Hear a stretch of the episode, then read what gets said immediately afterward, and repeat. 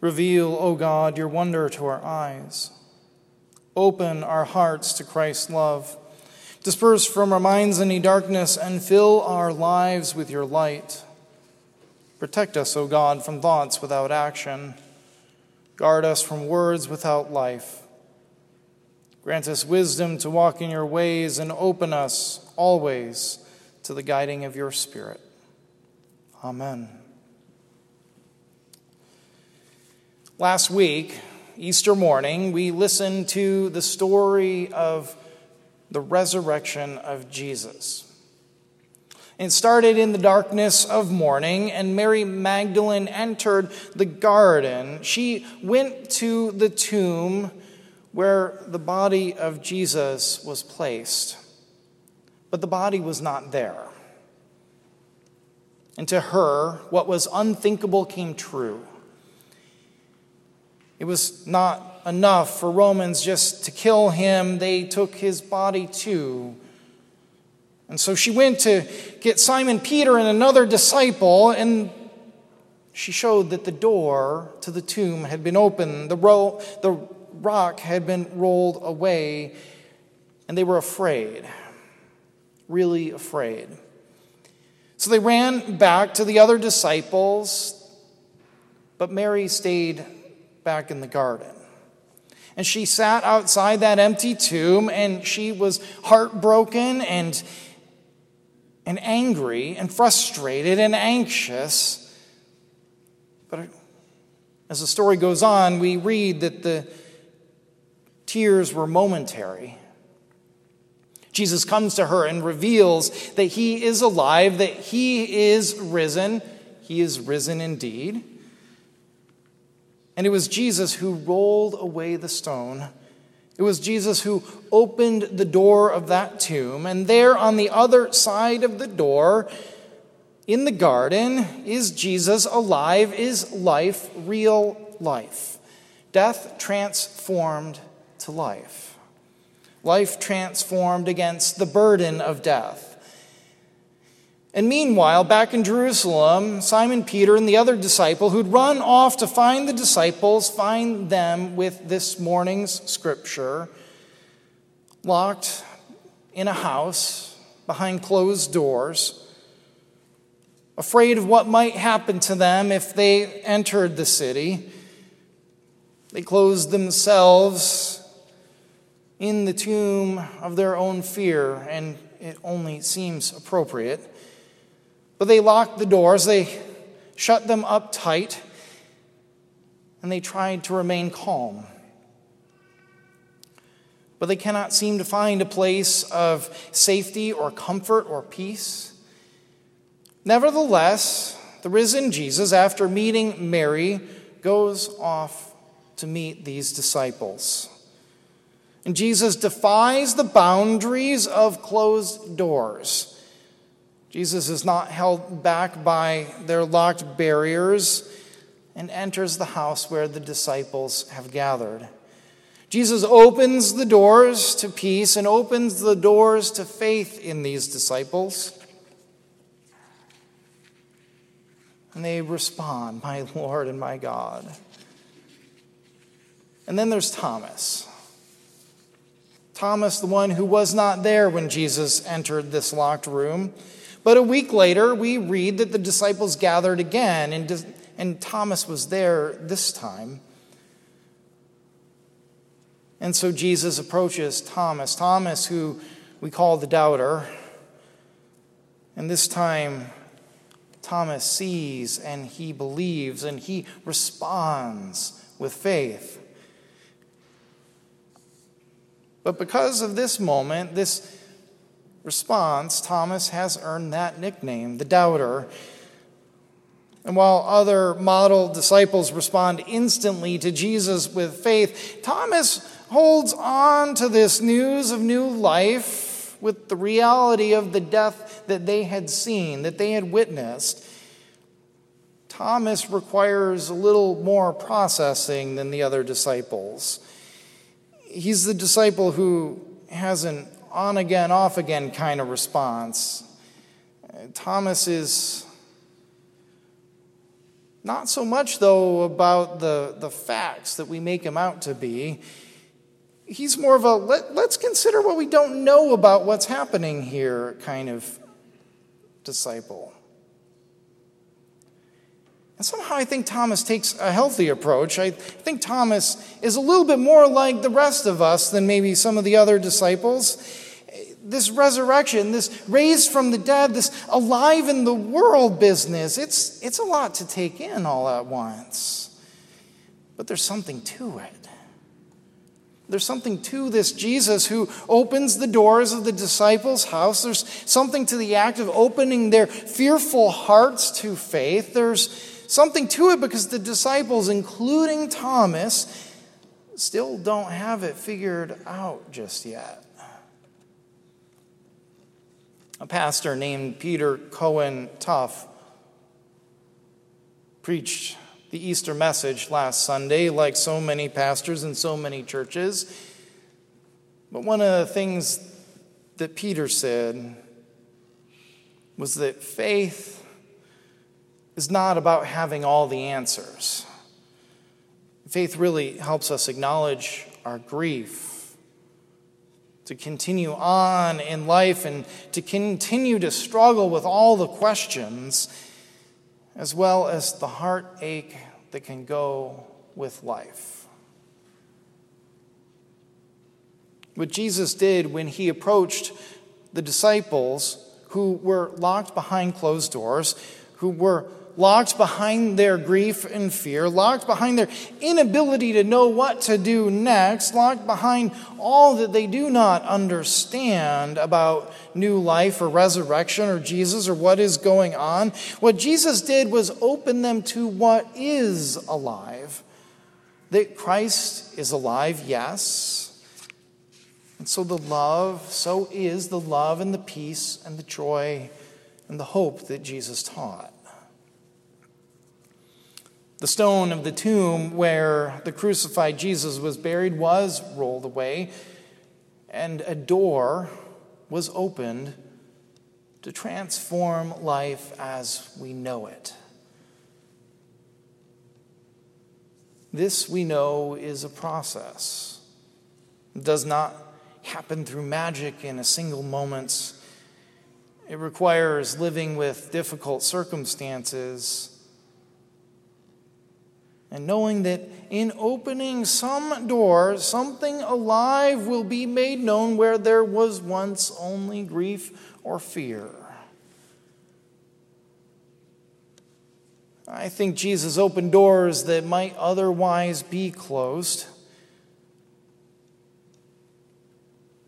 Doors of hate, doors of violence or greed, doors of ignorance or misunderstanding doors of confusion, doors of trouble. There are so many human doors waiting for the risen Lord to enter. The doors of exclusion are weighty doors. I believe that Christ is present in communities of welcome and where there are conversations about prejudice and race and gender there is Christ opening doors to something alive. We've seen doors of fundamentalism and religious extremism in the news. They are some very closed doors and there are people crying for peace and acceptance. And most recently, we've grieved the violence in Sri Lanka on Easter Sunday. It was a violence that targeted Christian people during worship. Not long before that, we were grieving violence in Christchurch, New Zealand. It was a violence that targeted Muslims in prayer, in worship. It was not long before that that we were grieving violence in Pittsburgh, Pennsylvania, and once again in San Diego, a violence that targeted Jewish communities practicing Sabbath, living their worship. Such doors seem impossible to open, and yet, yet, Christ is alive. Christ is opening doors that bring understanding alive between neighbors. And there are doors of partisanship that affect our faith as well as our politics. Many of the partisan conversations in government are repeated elsewhere, sometimes even church. And yet, Christ is opening doors that call people to come alive together. And there are doors of cynicism, doors of cynicism all over, pervasive. It seems that so many cannot trust the motivations of others in the sense that nothing might ever change. Or way of living that we once knew is not going to return. And, and yet, Jesus desires to open the doors to trust, to possibility,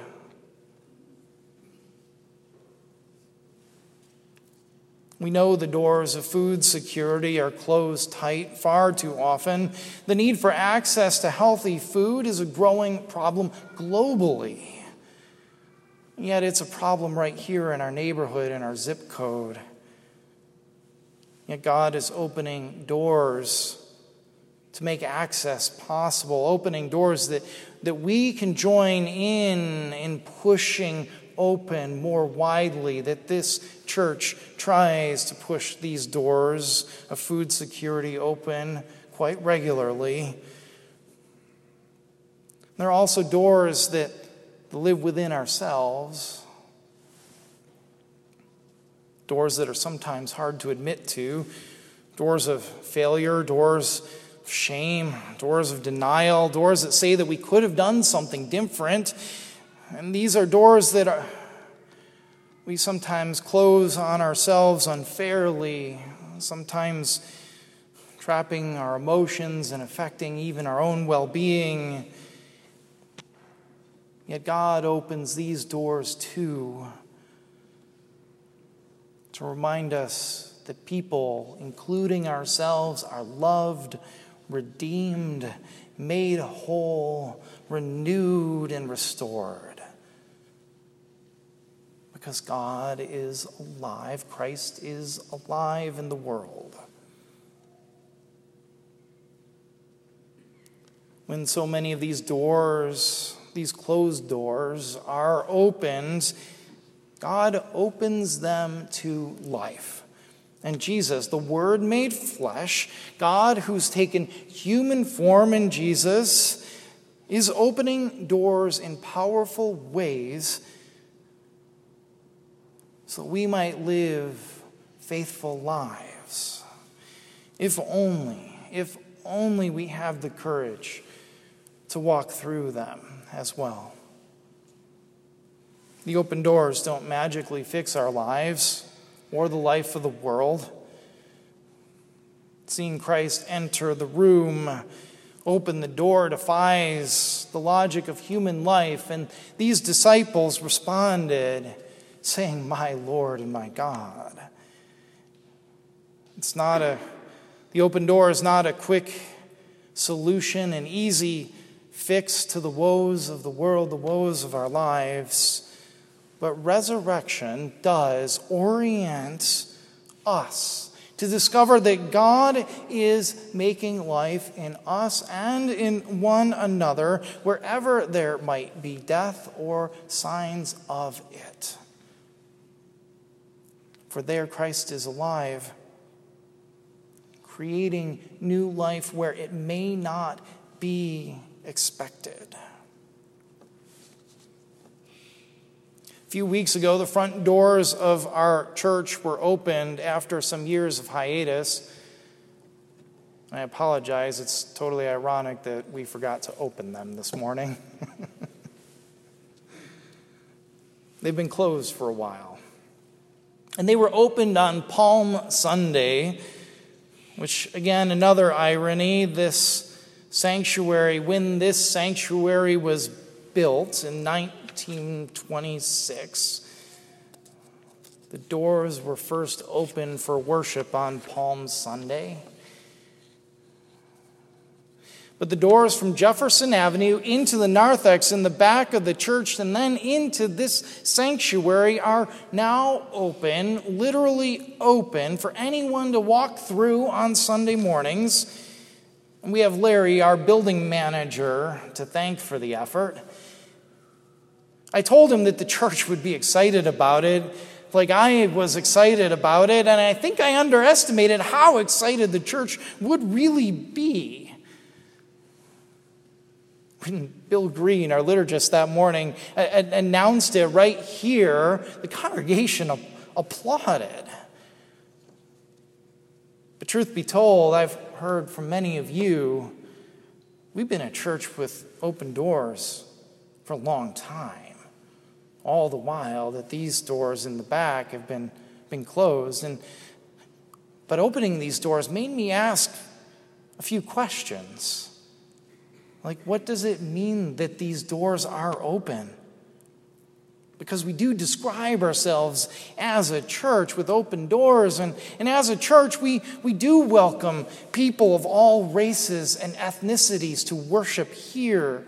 We welcome gay, lesbian, bisexual, transgender, and queer people to worship right here. We welcome Detroiters and Grosse Pointers and and even Canadians, eh?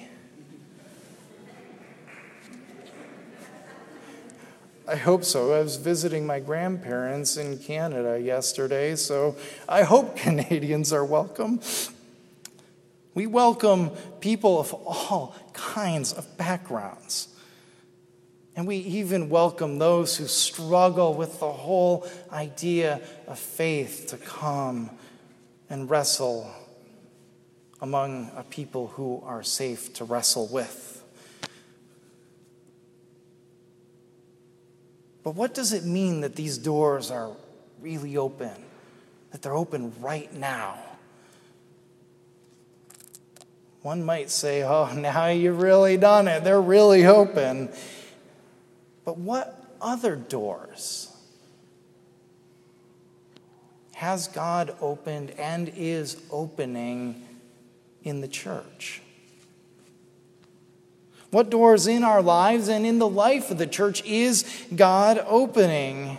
Is there another welcome that we've withheld that we might offer, that we weren't aware of? Is there someone else that we might walk with as God walks with us?